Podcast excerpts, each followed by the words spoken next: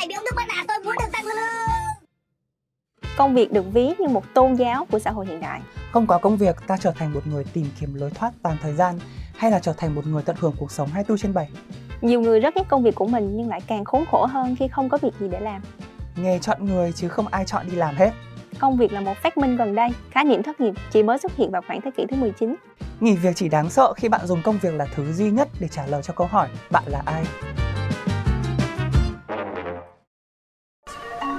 You're listening to a podcast series from the Etc. Production. Biết tất là gì?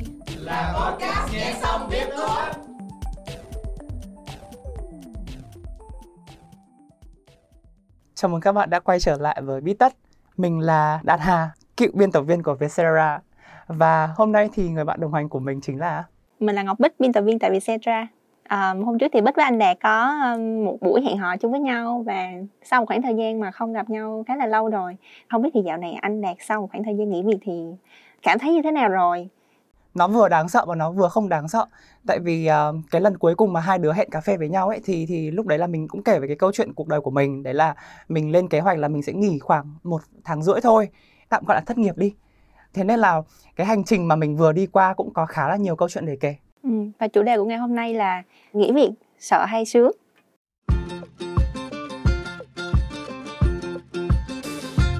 À, mình định nghĩa một chút cái việc nghỉ việc ở đây nó chỉ là mình không làm một công việc full time, không làm một công việc toàn thời gian mà có làm những công việc như là part time hoặc là freelance. Thì à, cái khoảng thời gian đó mình gọi mình nếu mà người tính theo cái việc chung mà không đi ra khỏi nhà đều đặn vào từ ngày thứ hai đến ngày thứ sáu thì mọi người sẽ nghĩ rằng mình là thất nghiệp anh lại thấy là nhờ cái trải nghiệm vừa rồi ấy, mình lại dẫn đến một cái khái niệm những cái định nghĩa khác nhau về việc thất nghiệp. Thất nghiệp tức là có thể là mình không kiểm soát không tìm được cái việc như mình mong muốn. Còn cái việc nghỉ việc có chủ động ấy tức là thất nghiệp có chủ động thì nó lại khác. Và trong tiếng anh thì có một cụm từ để miêu tả khái niệm này đó chính là gap month hoặc là gap year. Thì đối với anh Đạt thì trong khoảng thời gian nghỉ việc vừa rồi của anh là bao nhiêu tháng ha? à trời ơi 3 tháng chính xác là hơn 3 tháng. Thì uh, nhắc về cái khoảng thời gian đấy thì nó có rất nhiều cảm xúc. Thì bây giờ anh sẽ nhân cơ hội này để anh nói luôn cái cảm xúc của anh. Lúc đầu anh lên kế hoạch là anh sẽ nghỉ một tháng rưỡi cùng lắm là sẽ ờ, hai tháng thôi. Bởi vì ờ, mình nghĩ là trong cái thời gian đấy mình sẽ làm rất nhiều thứ này. Mình ăn chơi mình ngủ nghỉ rồi mình học thêm những cái kiến thức mới. Thì cái cảm xúc của anh sau khi nghỉ việc khoảng 2 tuần ấy thì anh cảm thấy rất là thoải mái. Bởi vì rõ ràng là mình nhập mở mắt hàng ngày mình không phải lo cái việc là mình phải làm gì trong ngày hôm nay sau khoảng một tháng trời khi mà mọi thứ nó bắt đầu đi vào uh, chu kỳ chu kỳ nghỉ ngơi và học thêm những cái kiến thức mới thì anh phát hiện ra là mình vẫn giữ những cái thói quen cũ khi đi làm đó là anh cứ nghĩ là anh khi mà anh nghỉ xong thì anh sẽ kiểu xóa Trello này, xóa mail, xóa Slack những cái ứng dụng mà mình làm việc khác. Ừ. Nhưng mà không, anh vẫn để đấy như một kỷ niệm và thỉnh thoảng anh vẫn mở lên mặc dù là cái tài khoản của mình đã bị out ra rồi ấy.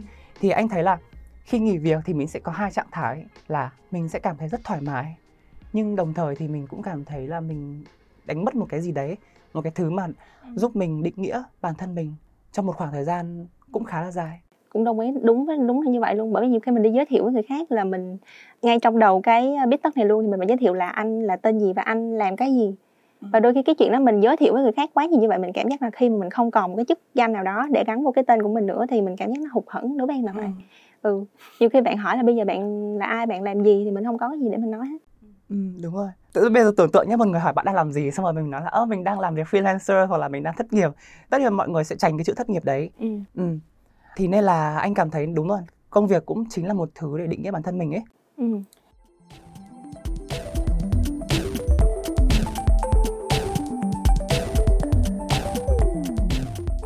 tại sao chúng ta lại sợ cái việc nghỉ việc Ừ.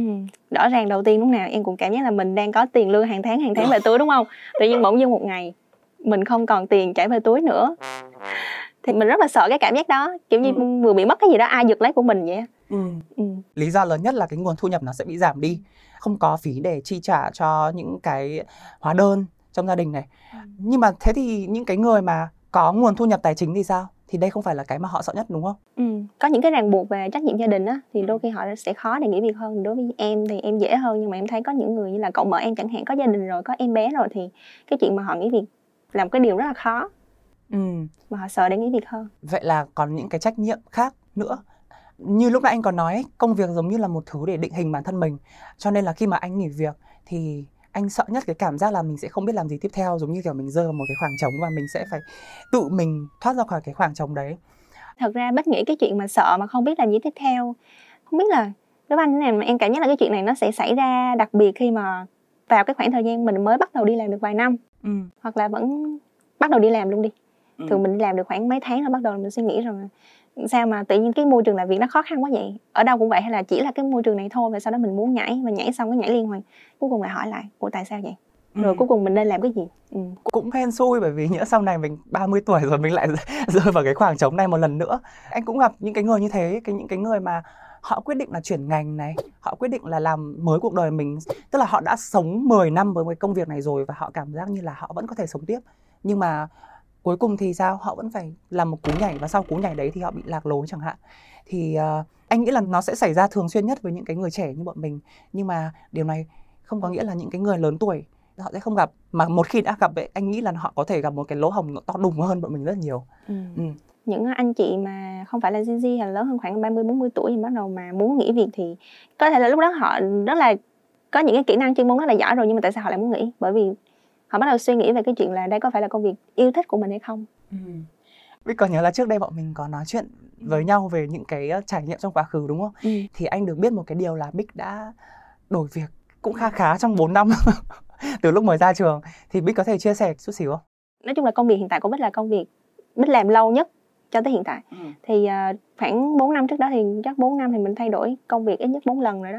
Thì à, nó cũng có nhiều lý do bởi vì trong lúc đó mình mới đang còn đi học và mình phải tìm công việc phù hợp với lại những cái yêu cầu của nhà trường hoặc là để mình tốt nghiệp. Anyway mình vẫn phải làm những công việc khác nhau. Và như lúc nãy mình nói tự nhiên đến một lúc mình cảm giác rằng là mình không thích làm cái này nhưng mình cũng không biết là mình muốn làm cái gì tiếp theo cả. Thì mình nghĩ một khoảng thời gian gần một năm đó thì mình để mình quan sát xung quanh xem là cái công ty nào mình muốn tham gia chứ không phải là cái công việc nào nữa. Ừ. khi bích chọn công ty xong rồi thì bích mới nhìn xem thử là trong công ty đó có những cái vị trí nào mà mình có thể phù hợp và mới bắt đầu mình mới trau dồi kiến thức để mình có thể nhảy vào vị trí đó Ừ. thành ra là nó mất nhiều thời gian hơn Ừ. Ừ. Ờ, nhưng mà anh cảm thấy có một cái rủi ro khi mà mình nhảy việc trong thời gian ngắn ấy mà cái rủi ro này anh đã trải qua rồi đấy là khi mà anh đi phỏng vấn ấy thì người tuyển dụng sẽ lập tức đặt câu hỏi cho bản thân mình đó là tại sao em không gắn bó với một nơi quá lâu tức là khi mà họ nhìn vào cái resume của mình và họ thấy là nếu mà mình không gắn bó với một nơi mà bốn nơi liên tục chẳng hạn và nơi nào cũng dưới một năm thì họ sẽ ngay lập tức đặt câu hỏi và họ sẽ thắc mắc về cái khả năng cam kết của mình. Khi mà mình còn trẻ nhá thì mình vẫn có cái lý do để mình ờ, tạm bao biện cho cái việc đấy.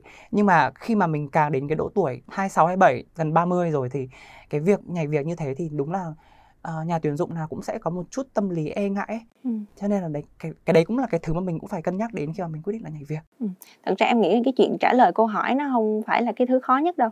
Quan trọng là cái lúc mà mình nghĩ rồi thì mình mới cái nỗi sợ chính bản thân mình tự cảm nhận được mới là cái thứ mà đáng để nói hơn ừ. và trong cái khoảng thời gian mà nghỉ chẳng hạn thì à, cái lúc đó mình cũng hơi còn trẻ có một cái thứ mình mình hơi thắc mắc nó hơi triết triết chút Ừ. đó là mình sợ phải đối diện với lại những cái thứ vô nghĩa của Ừ. cuộc đời trong cái khoảng thời gian mình nghỉ nếu ví dụ đây em có một cái nguồn tài chính rất là tốt này em có một gia đình bề thế danh gia vọng tộc đi Ừ. mà họ nói là em không cần phải đi làm nữa trong một thời gian tới hai ba năm tới em không cần đi làm. Em chỉ cần tập trung em có thể đi học này học kia thôi.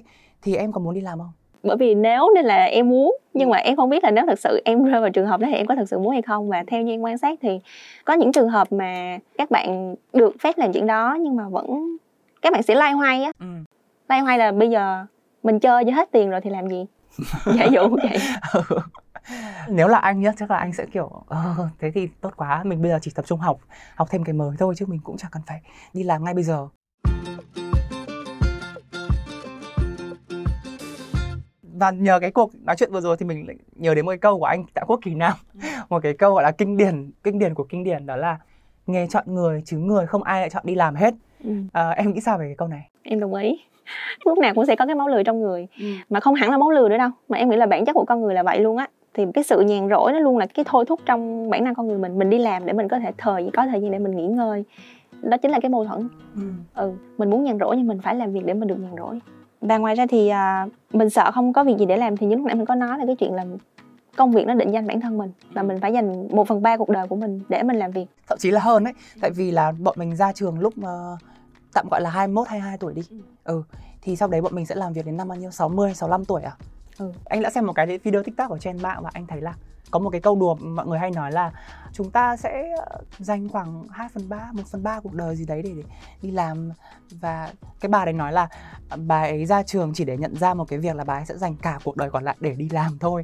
Và đấy thực sự là một con ác mộng. Thế là anh nghĩ là đấy là lý do vì sao mà mọi người bắt đầu hướng tới cái việc là nghỉ hưu sớm ấy. Và không cần chờ tới cái việc nghỉ hưu sớm để mình nhận ra điều đó đâu đôi khi mình ngồi không chẳng hạn như mấy ngày cuối tuần á đôi khi em cảm thấy mệt mà em không nghỉ việc mà em chỉ dành khoảng một tuần để nghỉ ngơi thôi thì trong cái khoảng thời gian nghỉ ngơi đó em bỗng nhận ra rằng là ờ, đôi khi mình đâu có cần phải làm quá cực lực hay là mình phải đấu tranh cho một cái lý tưởng nào đó để mình có thể sống và tồn tại đâu mình vẫn hít thở bình thường không cần có công việc khi mình làm việc mình cũng là đang sống mà Ừ. chứ đâu phải là mình không làm việc thì mình không sống đâu Ừ. à, và Bích có biết một cái là cái ờ, thực chất thì cái khái niệm công việc hay là job chỉ là một cái phát minh gần đây thôi. Cái hiện tượng thất nghiệp unemployment như chúng ta đang hiểu cũng không xuất hiện tại các nước phương Tây cho đến giữa thế kỷ 19. Trước cách mạng công nghiệp thì phần lớn người dân sống ở trang trại và làm đa dạng các công việc khác nhau như thêu thùa hay là khắc gỗ và cái việc sống chậm như vậy giúp con người chậm rãi tận hưởng cuộc sống như là điều em vừa nói. ừ. mà cũng không nói đâu sao xã hội phương tây đâu ở như Việt Nam mình hay ở châu Á mình đây thì ngay như chính bố mẹ mình đôi khi họ chỉ làm những công việc như là lao động chân tay thôi Ừ. không cần phải suy nghĩ quá nhiều họ vẫn có thể tận hưởng từ từ cuộc sống nhưng mà khi họ không thu hoạch thì họ làm công việc khác Ừ. tức là không có một cái công việc cố định để tạo ra một cái hệ nhị phân rằng là không đi làm thì mày thất nghiệp Ừ. có nghĩa là mình không đi làm mình vẫn mình vẫn có công việc khác ừ thì bây giờ mình thấy cái xã hội nó trở nên nó đưa vào một cái thế gọi là có trắng đen quá rõ ràng Ừ. Thế là có nghĩa là từ thời bố mẹ mình đã làm đi làm freelancer rồi đúng không? đúng rồi đó không nhất thiết phải là à, một cái công việc duy nhất để định nghĩa cuộc đời mình Ừ. Thế bây giờ mình sẽ tiếp tục đi đến một cái ờ, lý do nữa. Khi mà mình nghỉ việc quá lâu ấy thì khi mà Bích nghỉ việc quá lâu đã bao giờ Bích cảm giác là mình sẽ không không muốn đi làm không luôn đi làm nữa chưa? có chứ Ừ.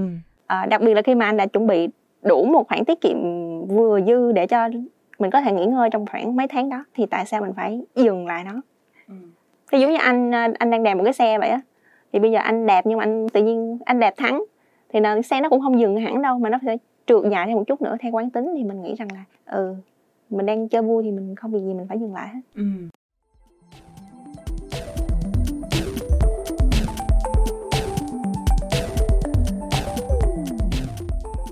Rồi thế thì nãy giờ chúng mình đã nói khá nhiều về cái việc nghỉ việc này hoặc là cái nỗi sợ khi mà bạn nghỉ việc. Thì bây giờ chúng ta sẽ nói về cái phần là khi nào thì bạn biết nên nghỉ việc. ừ nói chung là sợ nhưng mà vẫn phải nghĩ đúng không Đúng rồi.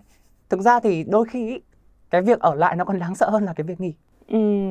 Cho nên là đối với anh thì như thế nào là đáng sợ anh nghĩ là ừm, đáng sợ là mình không biết là mình đang ở trong một cái tình thế là mình phải đi rồi ấy tức là lẽ ra mình phải đi rồi mà cái lý do đấy nó không đủ lớn để mình ở lại nhưng mà mình vẫn quyết tâm ở lại vì đối với anh ấy thì anh ờ, quan trọng cái cái việc là một cái công việc nó phải cho mình ờ, một cái môi trường đủ tốt để phát triển. Và mình cảm thấy được tôn trọng ở chỗ làm ấy khi mà anh nghỉ việc thì anh phải xác định là mình cần phải bước tiếp. Bởi vì nếu mà mình vẫn tiếp tục làm ở đây thì mình vẫn có thể làm tốt được mình vẫn có những cái người bạn rất tốt. Nhưng mà đấy có phải là lý do lớn nhất khiến mình ở lại công việc này hay không? Ừ, vậy đây có nghĩa là đổi ngành luôn chứ không hẳn là đổi việc nữa hả? Giống như là như vậy. Anh đã thay đổi một cái định hướng khác. Ừ. Ừ và nhắc đến cái việc là cái lý do mà một người nghỉ việc ấy thì anh có research trên cái trang là Pew Research Center. Thì um, cái trang này thống kê là ba cái lý do hàng đầu khiến một người nghỉ việc là lương thấp này không cảm thấy có cơ hội phát triển ở công việc cũ và cảm thấy không được tôn trọng ở chỗ làm. Theo Bích thì sao? Thường thì sẽ là ừ em nghĩ đều là ba cái lý do rất là đi thẳng vào trọng tâm ba là ba cái lý do vừa rồi đó. Nhưng mà đôi khi là mình phải nhìn lại cái sự ưu tiên của mình trong từng khoảng thời gian có những khoảng thời gian mà mình cảm giác rằng là cái lương mức lương về đó nó không có cao nhưng mà nó vừa đủ. Thì cái quan trọng nhất là cái môi trường làm việc ở đó các sếp hay là những cái đồng nghiệp đôi khi họ có những cái tiêu cực nhưng mà quan trọng là mình có được lắng nghe mình có được chia sẻ cái ý kiến của mình về cái chuyện đó hay không. Tức là bản thân sếp thì họ cũng biết là họ có những cái cần phải chỉnh sửa lại đúng không? Cần phải điều chỉnh lại nhưng mà điều quan trọng là họ vẫn lắng nghe mình thật ra bích nghĩ là đôi khi mình trông đợi quá nhiều về một cái môi trường làm việc hoàn hảo á chứ công việc nào thì cũng có những cái điều mà mình không thích thôi. Nhưng mà khi mà bích chọn công việc hiện tại thì mình nhìn công việc mình nhìn công ty giống như là một cái đối tác của mình vậy á. Ừ. công ty nó có một cái ước mơ và mình có một cái ước mơ và cả hai bên đều có sự song hành với nhau và mình muốn đạt một cái ước mơ lớn hơn nữa thì công ty có hợp tác để mình mình đạt cái đó hay không rồi khi mà mình thực hiện được ước mơ của mình xong rồi thì mình sẽ đi đúng không? Thì nó cũng không có gì sai trái cả bởi Ờ. vì công ty đôi khi họ có những ước mơ và những ước mơ của công ty nó không phù hợp với những công mình Ừ. của mình thì mình thì cũng vậy thôi. Nó dẫn đến một cái kết luận là sẽ có một thời điểm nào đấy mà cái công ty thay đổi cái hướng đi của mình này nó khác quá nhiều so với những cái sứ mệnh mà mình muốn đem vào cho công ty lúc đầu. Ừ mọi thứ đều có sự thay đổi hết. Ừ. thế chúng ta nên làm ở một công ty ít nhất trong bao lâu? Thì à, khi mà anh đang chuẩn bị nhảy việc. Thì anh có đọc là nên gắn bó với một công ty ít nhất là trong 18 tháng. Tất nhiên là cái việc gắn bó này nó còn phụ thuộc vào cái độ tuổi hay kinh nghiệm của mình nữa. Bởi vì nếu mà mình mới ra trường thì mình không cần quá đặt áp lực về cái việc là phải gắn bó một hai năm ở một công ty. À, nhưng mà gần đây anh có làm nghiên cứu lại anh có khảo sát lại thì anh thấy là theo The Balance Careers thì họ gợi ý là nên gắn bó với một công ty ít nhất là từ 3 đến 5 năm và rõ ràng là càng lớn tuổi thì chúng ta lại càng cần đòi hỏi một cái sự cam kết cao hơn trong công việc Uhm, Bích nghĩ thì cái này nó phải tùy thuộc vào chuyện mục tiêu và mục đích nữa ừ. ừ cái chuyện mà gắn bó hay không thì nó phụ thuộc vào cái thời điểm cái cuộc sống bên ngoài công việc của mình nó đang như thế nào nữa Ừ. cái cuộc sống bên ngoài của gia đình à, ngoài công việc của mình nó ổn định hơn thì có thể là mình có thể đối phó với những cái tiêu cực ở trong công việc nó cân bằng hơn. Còn nếu mà cuộc sống của mình đang không ổn định rồi mà cái công việc nó như thế này nữa thì cái cảm xúc nó càng ngày càng đẩy mình tới. Ừ. khiến cho mình dễ nghỉ việc thường mà rất nhiều yếu tố. Ừm, về công việc thì có thể là khi mà cái tờ The Balance Career gợi ý cho anh là 3 đến 5 năm ấy thì anh nghĩ là có thể là 2 đến 3 năm là để mình học hỏi này. Xong rồi hai năm tiếp theo là mình sẽ thăng tiến hoặc là mình đưa bản thân mình đến những cái vị trí cao hơn để mình nắm giữ nhiều trọng trách hơn. Thì anh nghĩ là trong khoảng 3 đến 5 năm có lẽ là phù hợp nhưng mà trong cái tư tưởng của một cái người trẻ như anh thì như thế là nó vẫn hơi quá dài. Vừa rồi là chúng ta nói về thời gian nghỉ gắn bó với một công ty. Có một bài viết trên trang Vietcetera à, nói về cái việc là career break tức là cái khoảng nghỉ giữa những công việc ý. Giả sử là mình cũng có công việc freelancer mình cũng có thu nhập và mình chuẩn bị tài chính trước rồi ấy nhưng mà mình vẫn muốn làm một cái nhân viên chính thức ở một công ty nào đó sau này thì họ gợi ý thời gian nghỉ việc không nên kéo dài quá 3 tháng. Và anh cũng có khảo sát thêm trên một số diễn đàn thì họ nói là không nên kéo dài quá nửa năm bởi vì khoảng đấy nó quá dài ấy cộng thêm việc là không có mục tiêu mình sẽ làm gì trong khoảng thời gian đấy thì mình sẽ bị mất điểm trong mắt nhà tuyển dụng ừ. À, tuy nhiên thì cái khoảng trống giữa hai công việc vẫn có thể tính bằng năm dựa theo cái trải nghiệm của anh là bạn anh đã có khoảng thời gian nghỉ là 2 năm nhưng mà cái đứa bạn đấy nó thực sự biết làm gì trong 2 năm đấy nó đi học thêm rất nhiều thứ này làm cộng tác viên ấy, để để trau dồi cái kinh nghiệm trong cái lĩnh vực mới đấy. Và khi mà họ chuyển sang một cái công việc khác, trong một lĩnh vực khác, thì bạn ấy đã được một cái mức lương khá là xứng đáng. Tức là hai năm đấy là hai năm nghỉ, nhưng mà không đứng yên.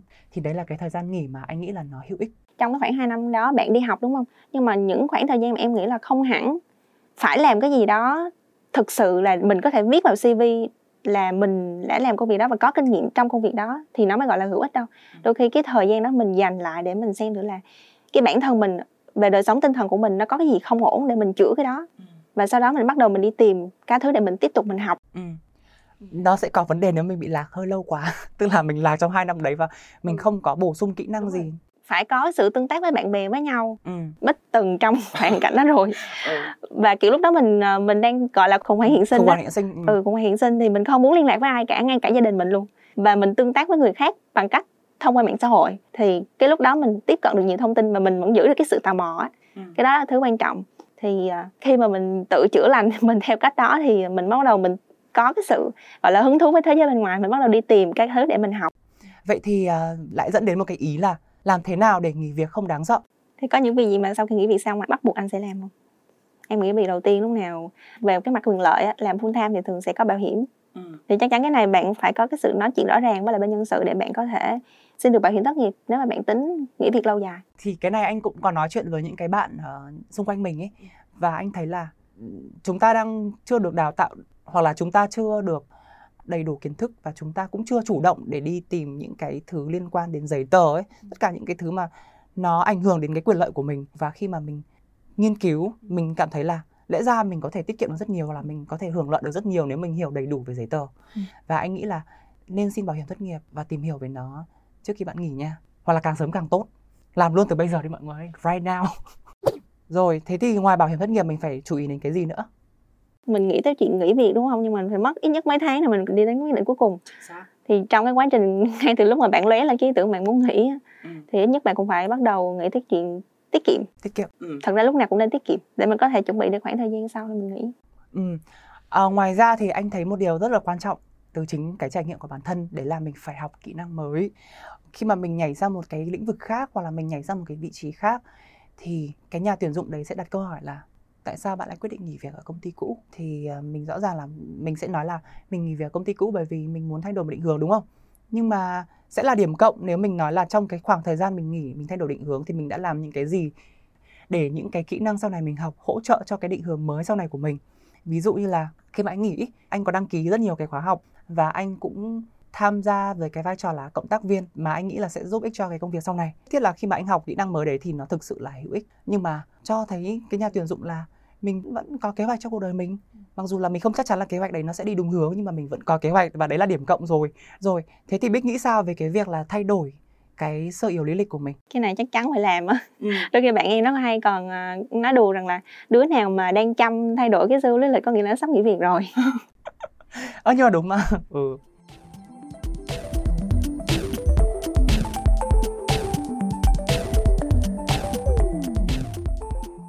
nhân nói về cái chuyện là đổi mới hồ sơ công việc ấy. Ừ. thì anh có một góp ý nhỏ là khi mà mình chọn một công việc mới đúng không? Mình sẽ đọc cái job description cái mô tả công việc ừ. và mình sẽ lọc ra những cái từ khóa từ cái mô tả công việc đấy. Mà mình thay đổi thế nào đấy để cho cái dòng mô tả trong cái resume của mình phù hợp với cái công việc đấy. À, và thêm một cái tip nho nhỏ nhá là mọi người sẽ tìm lên những cái trang tìm việc đúng không? Việt Nam Works hay gì đó. Anh cũng đã từng như thế nhưng anh nhận ra một điều đó chính là sẽ tốt hơn nếu bạn nộp trực tiếp cái hồ sơ của bạn trên cái trang LinkedIn của cái công ty đấy ừ. bạn phải follow những cái công ty mà bạn muốn vào ừ. xem cái job họ đang tuyển là gì và nộp trực tiếp vào cái website của công ty hoặc là cái hồ sơ LinkedIn ừ. khi mà anh nghỉ việc anh làm một cái thống kê rất là dài đấy là một cái quá trình rất đau khổ anh nhận ra là những cái bên nào mình gửi trên website của công ty hoặc là LinkedIn ý thì cái tỷ lệ mà được phản hồi nó cao hơn rất nhiều ừ. kiểu như là mình nộp hôm nay xong hôm sau mình phản hồi luôn ừ. thì mọi người có thể thử thôi mới nghĩ rằng là rất là khó để mình có được một cái công việc hoàn toàn mà mình yêu thích. Mình chỉ có thể làm được nhiều việc mình có thể tăng cái việc mà mình thích làm hơn nhiều hơn thôi và bớt đi những cái thứ mình không thích thôi. Chứ không có một cái công việc nào cho bạn cảm giác là mình sung sướng mình được bơi ở trong đó đâu. Tất nghĩ là vậy. Nếu mà bạn đã chọn nghỉ việc rồi thì ờ, tận hưởng thời gian đó đi và tìm hiểu xem thử có những lựa chọn nào mới. Và nghỉ việc chỉ đáng sợ khi bạn dùng công việc là thứ duy nhất để trả lời cho câu hỏi bạn là ai? À, anh nghĩ là trong một thời điểm nào đấy thì công việc nó sẽ luôn định hình mình ừ, đúng là công việc luôn định hình nhưng mà đừng có để khiến nó làm cái thứ ràng buộc tất cả thôi. Cảm ơn mọi người đã lắng nghe tập biết tất lần này. Nếu có ý kiến hoặc gợi ý chủ đề cho tụi mình thì hãy email về biết tất com. Hẹn gặp lại các bạn ở những tập biết tất sau. Postcard biết tất được thu âm tại Vietcetera Audio Room, chịu trách nhiệm sản xuất bởi Văn Nguyễn và Huyền Chi.